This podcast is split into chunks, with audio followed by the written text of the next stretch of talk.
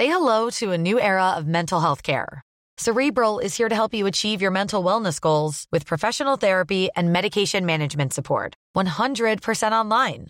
You'll experience the all new Cerebral Way, an innovative approach to mental wellness designed around you. You'll get a personalized treatment plan from a therapist, prescriber, or both in a safe and judgment free space. Your cerebral therapist or prescriber will outline a customized plan with clear milestones along the way so you can get to feeling your best. With Cerebral, you're not alone in your mental health journey. We're here to empower you to live a fulfilling life. So take that first step towards a brighter future and sign up today at cerebral.com slash podcast and use code ACasts to get 15% off your first month. Offer only valid on monthly plans. Other exclusions may apply. Offer ends July 31st, 2024. See site for details. Hey, I'm Ryan Reynolds. At Mint Mobile, we like to do the opposite of what Big Wireless does. They charge you a lot, we charge you a little. So naturally, when they announced they'd be raising their prices due to inflation, we decided to deflate our prices due to not hating you. That's right. We're cutting the price of Mint Unlimited from $30 a month to just $15 a month. Give it a try at mintmobile.com slash switch. $45 upfront for three months plus taxes and fees. Promo rate for new customers for limited time. Unlimited more than 40 gigabytes per month. Slows. Full terms at mintmobile.com.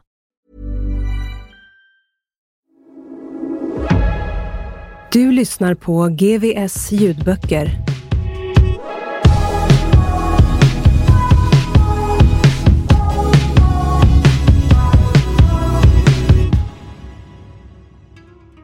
Tretton. Verkliga och inbillade konspirationer. November 2012. Via telefon lotsas vår chaufför till utkanten av ett bostadsområde. Där får vi kliva av och vänta innan vi blir hämtade och går den sista biten till fots. Ju färre som vet den exakta adressen desto bättre, får vi höra. Solidaritetspartiet, eller Hezbe e. Hambastagi, har ett rykte som sträcker sig långt utanför landets gränser och har gästat Sverige på inbjudan av Vänsterns internationella forum. Partiet har arrangerat kvinnoseparatistiska demonstrationer och offentligt hånat landets mäktiga krigsherrar. Att vara medlem är förenat med livsfara. En grundlig säkerhetskontroll krävs för att vi ska bli insläppta. Väskor öppnas, fickor muddras och Kristoffer måste visa att kamerorna tar bilder snarare än döljer sprängmedel. Allt medan den hagelgevärsbeväpnade vakten ler vänligt. Hafiz Razik, en av de ursprungliga medlemmarna och ledamot av partistyrelsen, berättar att han sällan sover mer än en natt på samma plats och ibland maskerar sig med lösskägg för att kunna röra sig i stan. Vi är ett parti. Det gör det väldigt svårt att stoppa oss. Om de dödar en av oss har vi fler medlemmar. Vi har accepterat att den väg vi slagit in på kräver uppoffringar. Men självklart vill vi inte bli skadade och arbeta väldigt systematiskt med säkerheten. Vi kommer inte till kontoret samma tid varje dag. Vi tar oss hit på olika vägar och i olika bilar och byter konstant möteslokaler. Hafiz egen historia sammanfaller i stort med partiets framväxt. Blott 18 år gammal sändes han i början av 1980-talet till den nordliga provinsen Nuristan för att bekämpa den sovjetiska fienden. Det var där, bland jämngamla och likasinnade, som drömmen om ett parti som tjänade folkets intressen föddes. Jag och mina vänner sa alltid till varandra att i framtiden skulle vi ha en organisation. Men tiden var inte lämplig. Och när först islamisterna och sen talibanerna kom blev situationen ännu värre.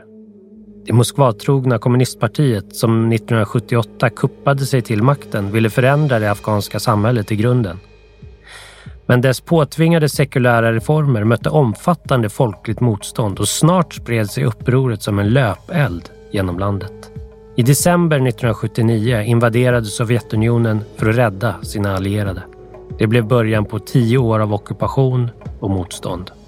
Två miljoner afghaner dödades, en tiondel av befolkningen och nästan hälften av invånarna flydde till grannländerna.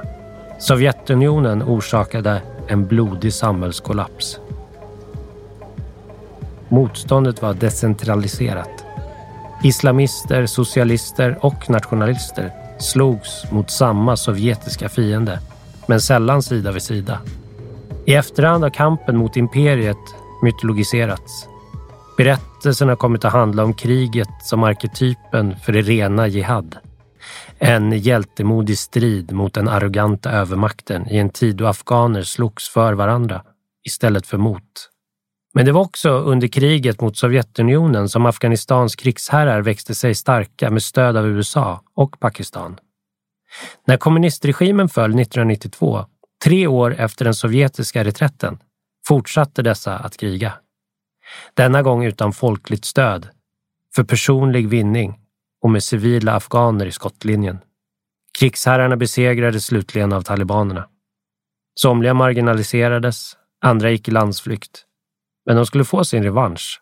När USA ville attackera Afghanistan tog de beslutet att ge makten till krigsherrarna. Under talibanernas tid hade de tvingats till exil i Pakistan, Iran och Ryssland. Men USA gav dem en andra chans att komma till makten, säger Hafiz. Politiskt var det mindre kostsamt för USA att finansiera afghanska privatarméer än skicka amerikanska män och kvinnor till kriget. Med resultatet att krigsherrarna konsoliderade sin makt och blev politiskt immuna. Många av dem sitter idag i parlamentet eller regeringen. Den pakistanska journalisten Ahmed Rashid har kallat detta ett av USAs allra största misstag. Vanliga afghaner hatade krigsherrarna. Ingen har vågat göra något mot dem, av goda skäl. Man blir dödad, säger partiets informationschef Mahmoud Tufenda. Solidaritetspartiet bildades 2004, men aldrig har dödshoten duggat lika tätt som nu. Anledningen? Partiet vågade göra något. Vi brände deras porträtt på gatan och krävde att de skulle åtalas, säger Mahmoud. Aktionen i sig var en makalös provokation. Valet av tidpunkt var avsett att utmana ytterligare. Vi hade en demonstration den 28 april, då regeringen som stöddes av Sovjetunionen störtades och krigsherrarna kom till makten. Det är en mörk dag som ödelade vårt land. Fram till att talibanerna tog Kabul 1996 dödade islamistiska krigsherrar 70 000 människor bara i Kabul, säger Mahmoud. Den 28 april Mujahedins segerdag, ett symbolladdat datum och en byggsten i de styrandes ansträngningar att utmala sig själva som rättrogna arvtagare till tidigare generationers odödliga frihetskämpar. Med beroendet av USA i åtanke är det förstås en bild som skaver, men som propagandaverktyg äger den sin logik. Efter segern väntade inbördeskriget. Innan dess fanns fortfarande en gemensam fiende. Där regeringen ser en grogrund för patriotism försöker Solidaritetspartiet istället påminna om ett massmord. Det är inte populärt. Regeringen firar den här dagen stort, som en slags självständighetsdag. Men vår självständighetsdag är den 19 augusti 1919 när vi vann vår frihet från Storbritannien, säger Mahmoud. Det är inte ett försök att revidera historien för att få den tidigare kommunistregimen att framstå i bättre dagar. Solidaritetspartiet är också sprunget ur kampen mot Sovjetunionen och har inte glömt vilka som bjöd in inkräktarna. Dagen innan partimedlemmar brände krigsherrarnas porträtt arrangerades istället en manifestation som fördömde de afghanska kommunisternas brott. I avvaktan på en utredning förbjöds partiet med hänvisning till konstitutionens artikel 59 enligt vilken ingen får missbruka sina fri och rättigheter för att skada den nationella suveräniteten eller enigheten. Efter en internationell påtryckningskampanj drog sanktionerna tillbaka och Solidaritetspartiet kan sedan några månader åter agera legalt. Men hotbilden kvarstår. Solidaritetspartiet anser att Afghanistan är ockuperat av USA. Kampen mot denna ockupation är liksom kampen mot krigsherrarna en del i den övergripande kampen för demokrati, säger Mahmoud. USA säger att de har gett oss demokrati, mänskliga rättigheter och rättigheter för kvinnor. De tar den vackra innebörden i de här orden och drar den i smutsen. Pengarna kommer inte folket till del utan går rakt ner i fickorna på krigsherrarna. Du kan se deras palats växa i varje stad. Enligt egna siffror har partiet 30 000 medlemmar spridda över Afghanistan, varav en tredjedel är kvinnor. Solidaritetspartiet kvoterar beslutspositioner efter kön och etnicitet och bedriver ett metodiskt jämställdhetsarbete med interna utbildningar för manliga medlemmar. En kvinna innehar positionen som vice ordförande och står först i kön att ta över ledarskapet efter nästa kongress. Vi är det enda demokratiska och sekulära partiet i Afghanistan, säger Mahmoud entusiastiskt. Andra partier har namn som antyder att de skulle vara det, men vi är det enda som slåss mot såväl krigsherrarna som fundamentalism och ockupationen. Han bär en T-tröja med Che Guevara och representerar en yngre generation som rekryterats genom studentavdelningar på landets högskolor. Inom röda partier världen över finns en tendens att tillmäta tjänstgöringstid överdrivet stor betydelse. Tillträdande ledare har ofta ena foten i graven. I Solidaritetspartiet har istället en föryngring skett, med de äldres goda minne. Kongressen 2009 beslutade att ledarskapet skulle lämnas över till de unga. Innan dess var det äldre män som styrde.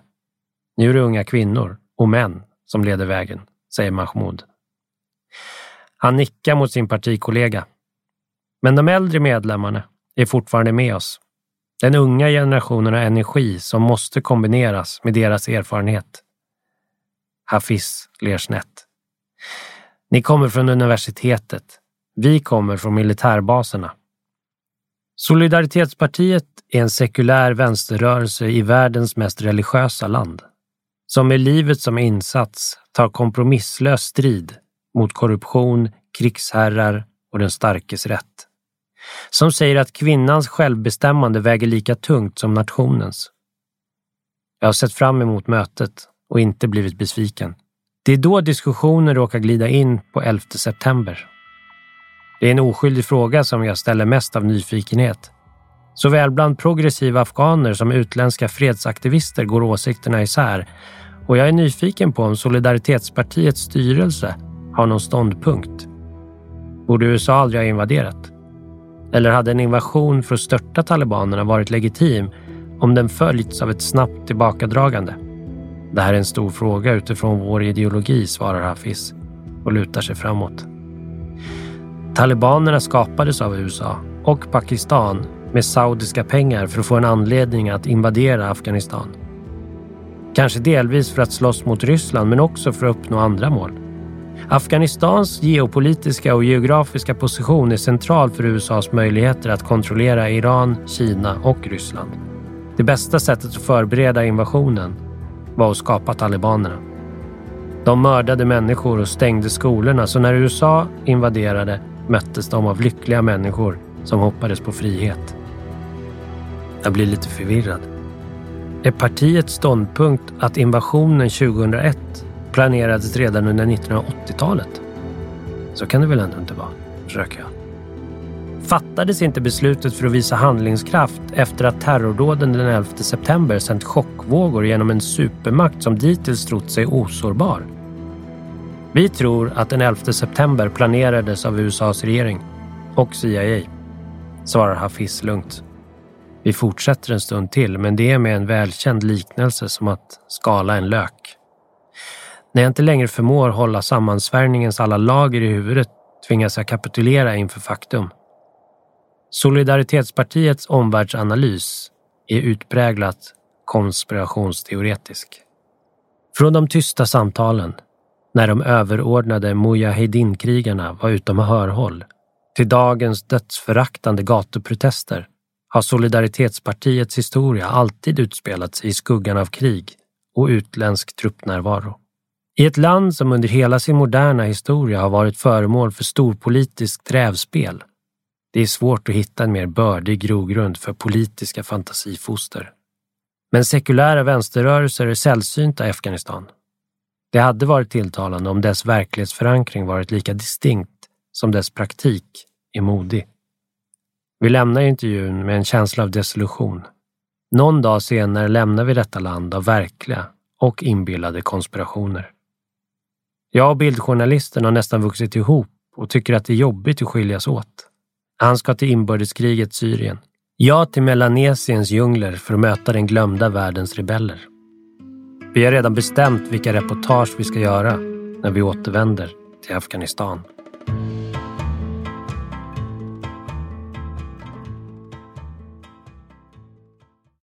14.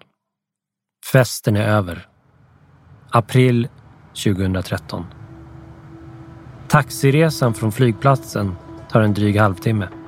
Vi lämnar våra väskor på Gandamak, ett värdshus i Kabuls diplomatkvarter döpt efter den by där det brittiska imperiets flyende trupper slaktades 1842 och beger oss sen direkt till festen.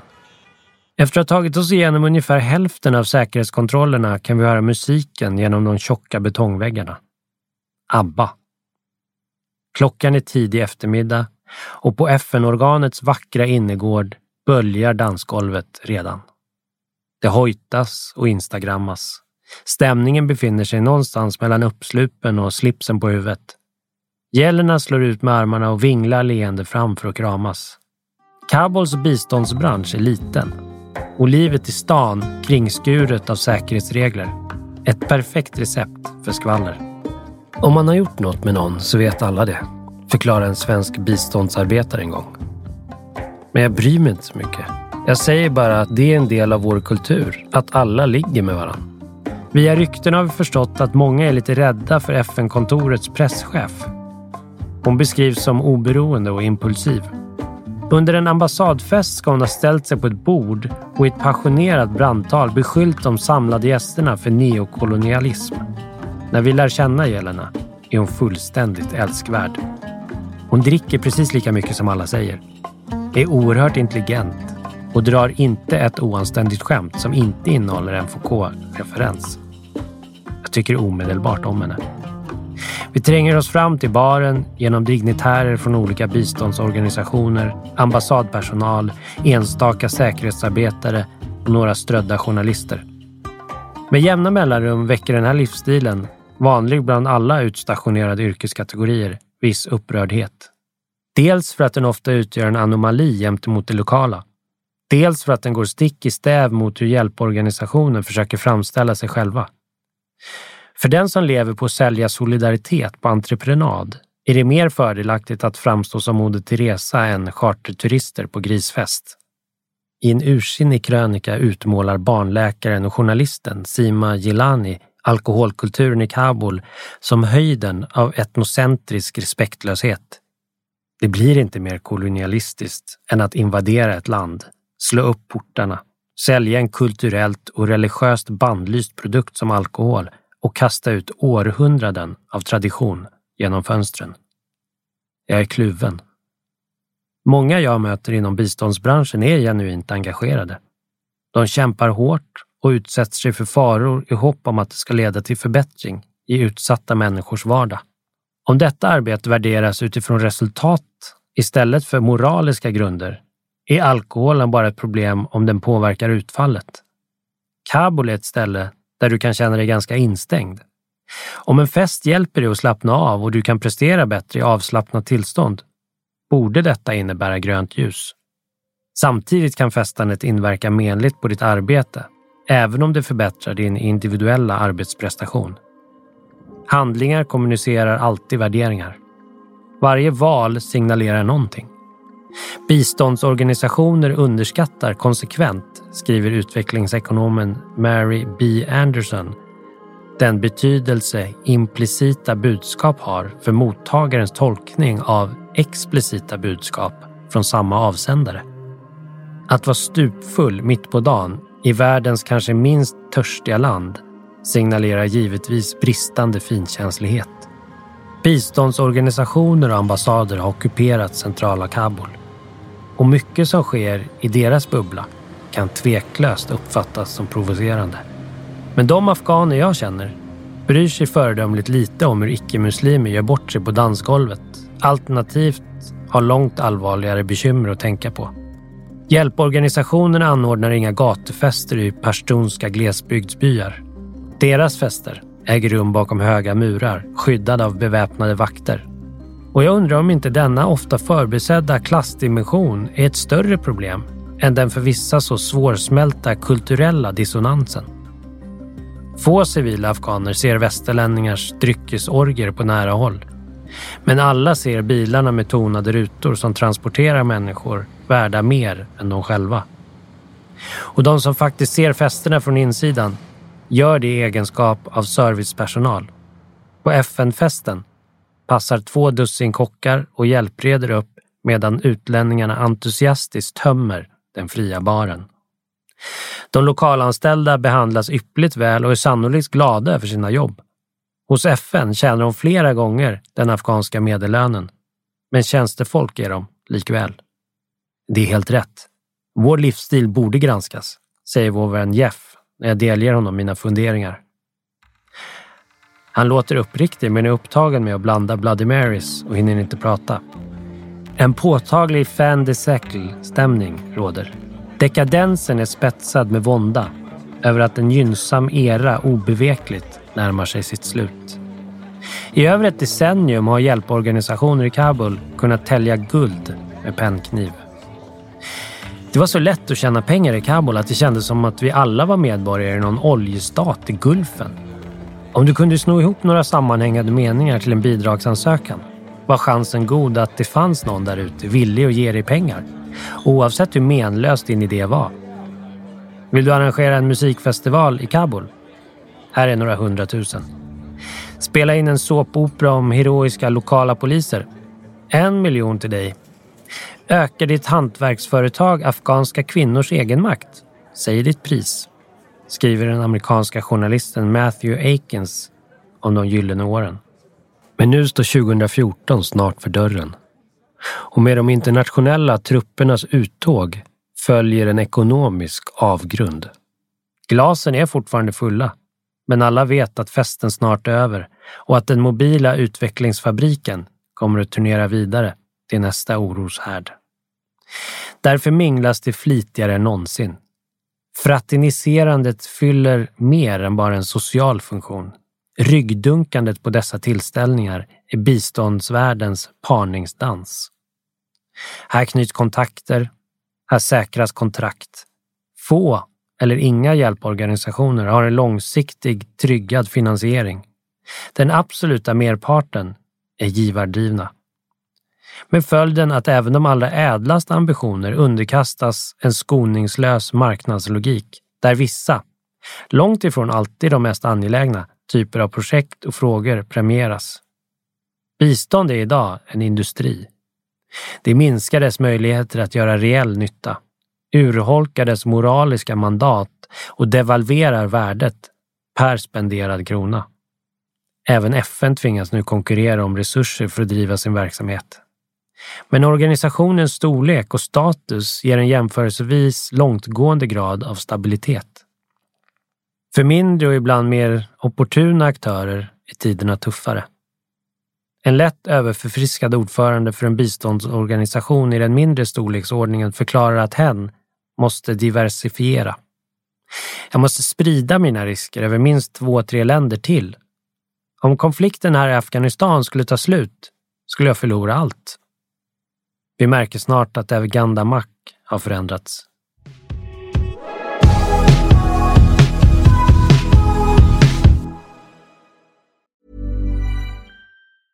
As a person with a very deep voice, I'm hired all the time for advertising campaigns. But a deep voice doesn't sell B2B, and advertising on the wrong platform doesn't sell B2B either. That's why, if you're a B2B marketer, you should use LinkedIn ads. LinkedIn has the targeting capabilities to help you reach the world's largest professional audience. That's right, over 70 million decision makers all in one place. All the big wigs, then medium wigs, also small wigs who are on the path to becoming big wigs.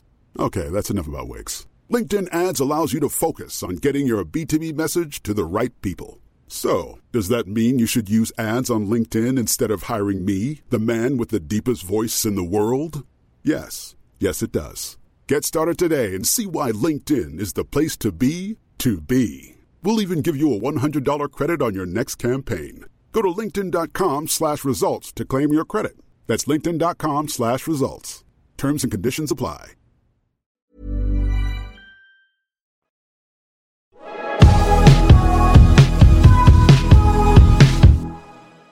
I etablissemangets bokstavligt talat bombsäkra källarkrog brukade journalister och hjälparbetare husera. Nu är det tidigare klientelet utbytt mot säkerhetsfolk från den privata sektorn. De skränar, hamnar i slagsmål med varandra och blänger hetsigt trots att vi gör en poäng av att alltid försöka se så harmlösa ut som möjligt. Av yrkesrelaterade skäl. Vi skulle förmodligen inte kunna se farliga ut ens om vi ville. Säkerhetsfolket har inga tjejer att misslyckas att ragga på. Åtminstone inga som inte får betalt. I rummet längst in i källaren turas ett tiotal män om att hångla och dansa med två afrikanska kvinnor. Om historierna vi hört är sanna kommer dessa först att tvingas arbeta av resekostnaden hit som prostituerade för att i nästa steg agera drogmulor i utbyte mot en liten del av förtjänsten från det råopium de smugglar ut. I den finare restaurangen på övervåningen träffar vi ägaren, Hasina Syed. Hon är en av Afghanistans mest framgångsrika affärskvinnor och beklagar sig över att osäkerheten är dålig för affärerna. Jag önskar att 2014 bara kunde komma imorgon så vi fick det överstökat. Nu håller alla i sina pengar och vågar inte investera. Affärerna är dåliga för alla, över hela brädet. Mycket riktigt har fastighetspriserna i Kabul gått ner 20 procent under det senaste året. Ett litet steg mot en normaliserad ekonomi, även om innerstan alltjämt är oåtkomlig för stora delar av befolkningen. Men allt för dåligt kan affärerna inte gå. Hasina berättar glatt att hon precis köpt ett hus i brittiska Lancashire för 3 miljoner pund. Det har nio badrum och nio sovrum. På taken runt om FNs innergård är ett tiotal beväpnade vakter posterade. Det är gurkasoldater från Nepal så att de inte ska kunna infiltreras av muslimska extremister. Det är en av världens mest disciplinerade militärstyrkor, förklarar Jonas. På tillfälligt besök för ett konsultuppdrag med rösten full av beundran. Han är gruppchef i ett mellanstort polisdistrikt och glad att träffa några andra svenskar. Extra glad är han att träffa svenska journalister. Det ger honom tillfälle att ställa oss till svars för den vänstervridning och inkompetens han menar präglar mediernas bevakning av polisen. Jag passar för diskussionens skull på att fråga om några av de många skandaler och lagbrott som myndigheten ertappats med de senaste åren. Jonas tycker inte alls om det. Han ställer sig bredbent och alldeles för nära och går över till den mer defensiva strategin att högljutt kräva källor på alla mina påståenden. Är det så? Vem har sagt det? Vad har du för bevis på det? Några diplomater sneglar oroligt på oss medan de väntar på sina drinkar. Jonas försöker avsluta diskussionen. Det största misstag som ni journalister gör är att ni tror att polisen själva fattar beslut om vad vi ska göra. Det gör vi inte. Det enda vi gör är att verkställa de beslut som riksdagen och regeringen fattar. Och så får vi kritik för det. I själva verket är detta den förmodligen allra vanligaste lögnen från polisen. Liksom från tjänstemän i offentlig förvaltning överhuvudtaget. Alla myndigheter tolkar sina direktiv. Tjänstemän i alla ställningar tar initiativ och utövar makt. Det är en förutsättning för att maskineriet alls ska fungera. Att inte erkänna det är att försöka undgå demokratisk kontroll. Analysgruppchefens bufflighet skapar en del friktion. Han pratar högt, ser det som en prestigefråga att ta plats och tror att poänger bevisas genom att spänna blicken i människor tills de blir obekväma. Det är en stil som inte fungerar så bra i det mjukare FN. Allt färre vill lyssna ju längre kvällen lider och Jonas blir allt ensammare i baren. Men han kommer få fler chanser. Redan nästa dag kommer nästa organisation i ordningen att bjuda in ungefär samma människor för att dansa till ungefär samma musik och omfamna samma västerländska alkoholkultur. Journalisterna började lämna Afghanistan långt innan biståndsarbetarna. Redan några år efter den amerikanska invasionen kallade många redaktioner hem sina korrespondenter. Nu avvecklar även de största och stoltaste. Jeremy Kelly arbetar för anrika The Times och berättar om en historia han ville men inte fick skriva. Det handlade om en kvinna i norra Afghanistan som nyligen dömdes till fängelse för kidnappning. Den hon skulle ha kidnappat var sitt nyfödda barn. Det roliga är att barnet nu sitter i fängelse med henne. Jag kunde verkligen se framför mig hur jag skulle skriva det. Här berättar hon exklusivt varför hon begick det fruktansvärda brottet medan hon ömt stryker offret över huvudet. Jag frågar varför redaktörerna nobbade uppslaget. Jeremy rycker på axlarna. För att ingen bryr sig längre. Afghanistan är slut. Varför har han kvar dig här då? Det är en prestigesak. Det är kväll och vi hänger på vårt stamhak i stadsdelen Kuala e Fatullah. Det som på dagarna är en kulturskola förvandlas när mörkret faller till ett internationellt vardagsrum. Vilket åtminstone innebär att de dyra drinkarna bidrar till att finansiera musikundervisningen för unga afghaner. Höga FN-chefer är vanligtvis för upptagna för att socialisera men ikväll bjuder en av dem på ett sällsynt besök. Vi har träffat honom tidigare. Han är alltid lika jovialisk. Ler brett åt oss och hälsar glatt på sina haschrökande underlydande. I släptåg har han Jonas. FN-anställda vars arbetsuppgifter inkluderar bland annat narkotikaprevention cirkulerar avslappnade jointar mellan sig. Rökdoften fyller lokalen och den svenska polisen ser likblek ut. Hans ansiktsuttryck är en blandning av skräck och total oförståelse. Afghanistan är fullt av kulturkrockar. Den journalistiska behållningen av den liberala synen på rekreation är att människor känner sig fria att prata. Bitterheten flödar. Trolösheten grasserar. Vi suger i oss. En högt uppsatt FN-tjänsteman strör cynismer om uppdraget och uppdragsgivaren omkring sig. Han låter antyda att det finns mer att berätta. Vi bokar in ett möte för att snacka skit om världsorganisationen. Rogers kontor är i själva verket en lätt uppiffad barack. Det underorgan han arbetar åt har vuxit, men har istället för att bygga ut belamrat innergården med mobila arbetsplatser. Roger har fått hålla till godo med en av dem, sin senioritet till trots. Det ligger en fin matta på golvet. Stolarna är bekväma och jag kan inte se någon porrkalender. I övrigt är det inte så olikt de byggbodar jag brukade hänga i när jag för många år sedan jobbade extra i byggbranschen. Han har varit länge i Afghanistan. Tagit uppdrag annorstädes, men alltid återvänt. Beskriver det som hatkärlek. Av alla länder han arbetat i är Afghanistan det enda som förmår hålla hans uppenbara livsleda stången. Afghanistan är unikt, utanför alla normer. På gott och ont. Det finns ingen annan liknande plats i hela världen. Spelar ingen roll hur länge du är här. Du kommer ändå aldrig att lära dig det här landet. Din familj måste ha levt här i generationer för att du ska förstå. Hans formella arbetsuppgift är att bygga upp det afghanska rättssystemets kapacitet. Det går sådär. Staten saknar monopol och konkurrenterna expanderar stadigt sin marknadsandel. Off the record så tror jag att det allra mesta av mitt arbete är helt förgäves.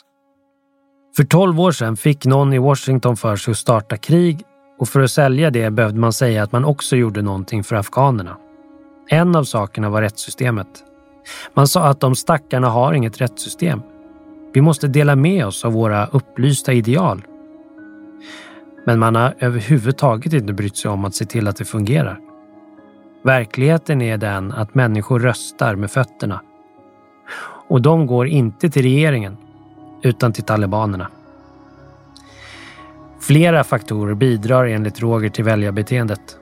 Två mer än andra. Vi intervjuade en man. En granne hade stulit hans ko. Han gick till talibanerna. Om han hade gått till polisen hade de tvingat honom att betala en muta som kostade mer än vad kon var värd. Afghanistan räknas som världens mest korrumperade land. Och i den interna tävlingen, afghanska myndigheter emellan, intar det rättsvårdande en särställning. Du kommer aldrig hitta några rika i fängelse. Rättsväsendet är den mest korrupta institutionen i hela det afghanska samhället, enligt vår senaste undersökning, säger Roger. Detta är den kanske viktigaste service som regeringen har att ge. När rättvisan är till salu eroderar hela samhället. En domare sa till mig att anledningen att han inte dömde till andra straff än fängelse var att alla då skulle tro att han var mutad. Men jag vet inte om jag tror honom. Alla är ändå mutade. Den omständighet som vid sidan av korruption försvårar implementeringen av ett rättssystem av liberalt västerländskt snitt är att Afghanistan inte är ett liberalt västerländskt land. Afghanistan har ingen historia av att ha fängelser. Det var britterna som introducerade systemet, säger Roger. Om du skickar en man i fängelse i tio år, vem ska då ta hand om hans fru och barn? Det finns en rationell grund till varför rättvisan här ofta är snabb och brutal. Varför man hugger av en hand istället för att frihetsberöva. Västvärlden glömmer att dessa människor lever under väldigt tuffa förhållanden och mot alla odds har byggt ett samhälle som trots allt fungerar.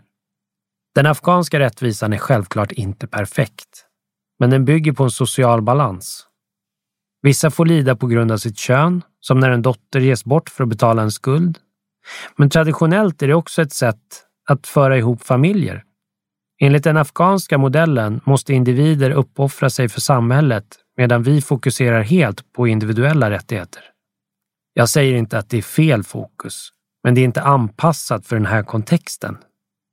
Afghanerna vill ha snabbt, rättvist och bestående. Inte stora ideologiska principer. Tyvärr kan talibanerna leverera det här. Roger är imponerad av talibanerna. Han avskyr dem, men är imponerad. Särskilt av rörelsens utveckling sedan en stor del av dess medlemskader bokstavligen sprängdes i bitar 2001. Talibanerna i Peshawar har ett utbildningsprogram för sina domare. De kommer dit och får träning och tvingas ta ett test innan de skickas ut i byarna. Han tror att den enda möjligheten till fred är samarbete med fundamentalisterna. I en eller annan form. Men den pragmatiska väg som skulle kunna vara framkomlig i Afghanistan har länge varit stängd i Washington.